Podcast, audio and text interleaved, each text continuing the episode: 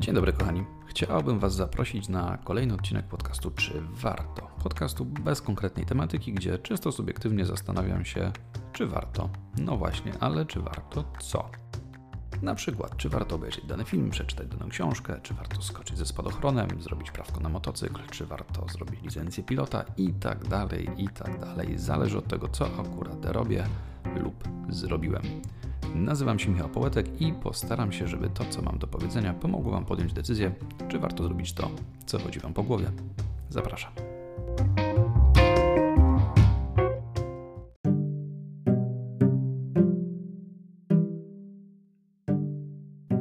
Dobry, kochani. W poprzednim odcinku obiecywałem, że w tym będzie o czymś bardziej pozytywnym i chciałbym słowa dotrzymać. Dlatego z okazji zbliżającej się premiery trzeciego sezonu serialu dokumentalnego Formuła 1 Jazda o życie powiem Wam, dlaczego bardzo, bardzo, bardzo warto ten dokument obejrzeć. Nawet jeżeli dotychczas jedyne co na temat F1 wiedzieliście, to to, że kiedyś jeździł tam Polak, ale miał wypadek.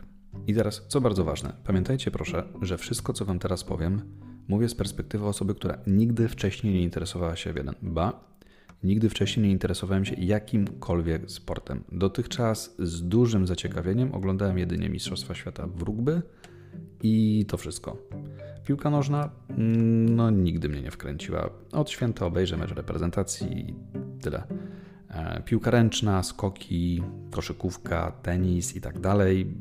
No zupełnie szczerze, zero emocji. Jestem z Leszna, więc przynajmniej teoretycznie powinienem ekscytować się żużlem, ale też nie załapałem bakcyla. Mimo, że na kilku meczach byłem i wyglądały naprawdę ekstremalnie ekscytująco, no to się nie, nie, jakoś nigdy nie wkręciłem. F1 zresztą też próbowałem kiedyś oglądać i podobnie jak wspomniany przed chwilą żużel też mnie nie wkręciło. Też żeby była jasność, to nie jest tak, że nie ekscytowałem się sportem, żeby być w kontrze do świata, czy nie, nie kibicowałem naszym, bo chciałem pokazać światu, jakim jestem alternatywny, jaki jestem alternatywny. Po prostu nic mnie na tyle nie, za, nie zaangażowało, by się w to tak naprawdę wkręcić.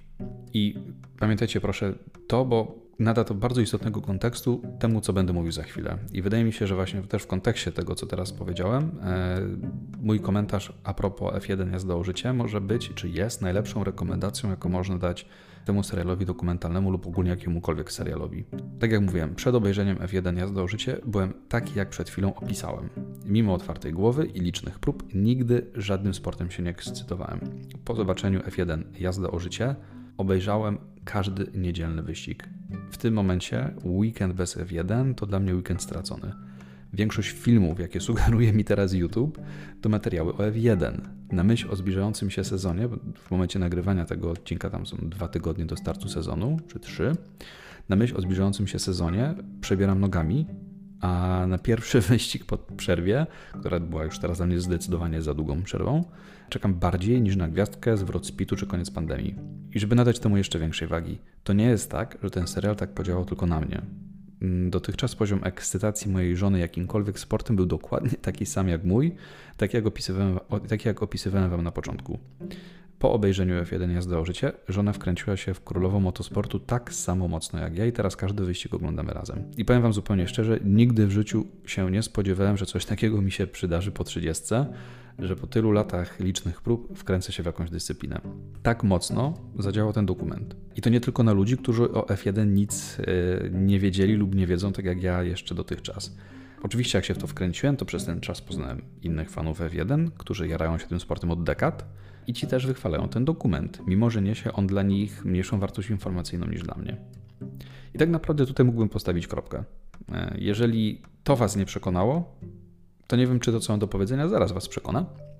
E, no ale okej, okay, spróbuję. Jeszcze może do, dorzucę parę zdań, mm, tak żeby nadać trochę więcej kontekstu. Być może kojarzycie dokument Ostatni Taniec o Michaelu Jordanie i Chicago Bulls. Pewnie kojarzycie, był na niego straszny hype, dużo ludzi to oglądało, dużo, dużo ludzi e, komentowało. I ten dokument, też dokument o sporcie, no dobra, pozornie o sporcie, ale powiedzmy, że dokument sportowy, oglądałem i muszę przyznać, jest świetny, wciągający, przejmujący.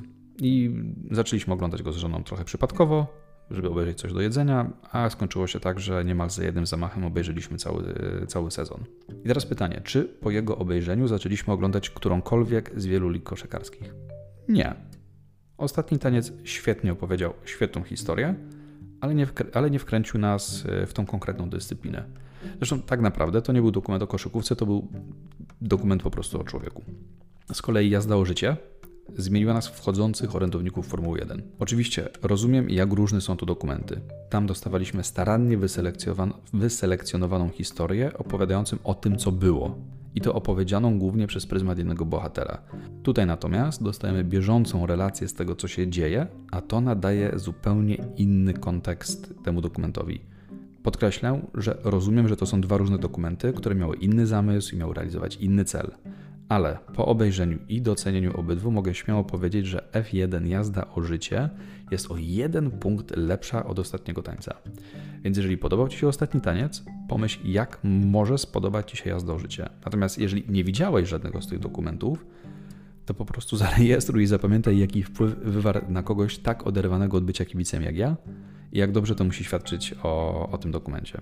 I teraz tak, jeżeli jesteś już przekonany do obejrzenia, to możesz przestać słuchać jeżeli jeszcze Cię nie przekonałem, to w sumie też możesz przestać słuchać, bo dalej nie powiem nic bardziej przekonywującego. Natomiast jeżeli po prostu Ci się nudzi i nie masz nic lepszego do roboty, to posłuchaj dalej, bo w kilku słowach postaram się powiedzieć, dlaczego według mnie Jazda o Życie jest tak dobrym dokumentem, oprócz tego wszystkiego, co już dotychczas powiedziałem. Przede wszystkim jest to kolejny przypadek, w którym Netflix udowadnia, że umie w dokumenty sportowe. Netflix generalnie nie umie w filmy. Trzeba się naprawdę postarać, żeby wziąć e, Toma Hanksa, na papierze ciekawą historię, setting westernowy i zrobić z tego nudny film.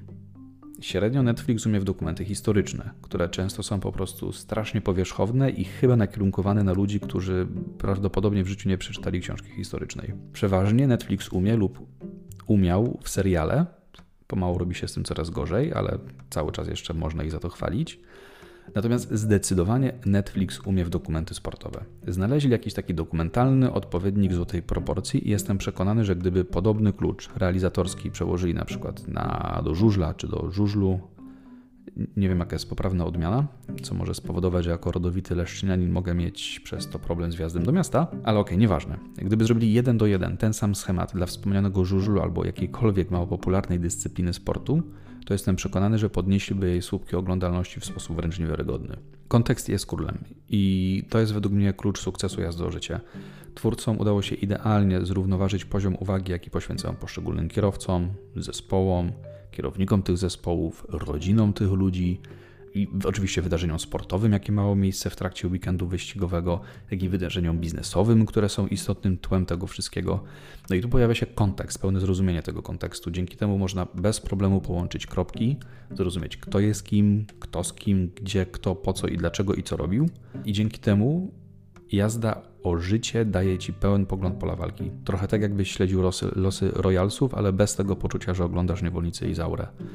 I tu już naprawdę postawię, kochani, kropkę, bo konkluzję w sumie i tak dałem na samym początku i nie chcę się niepotrzebnie rozgadywać.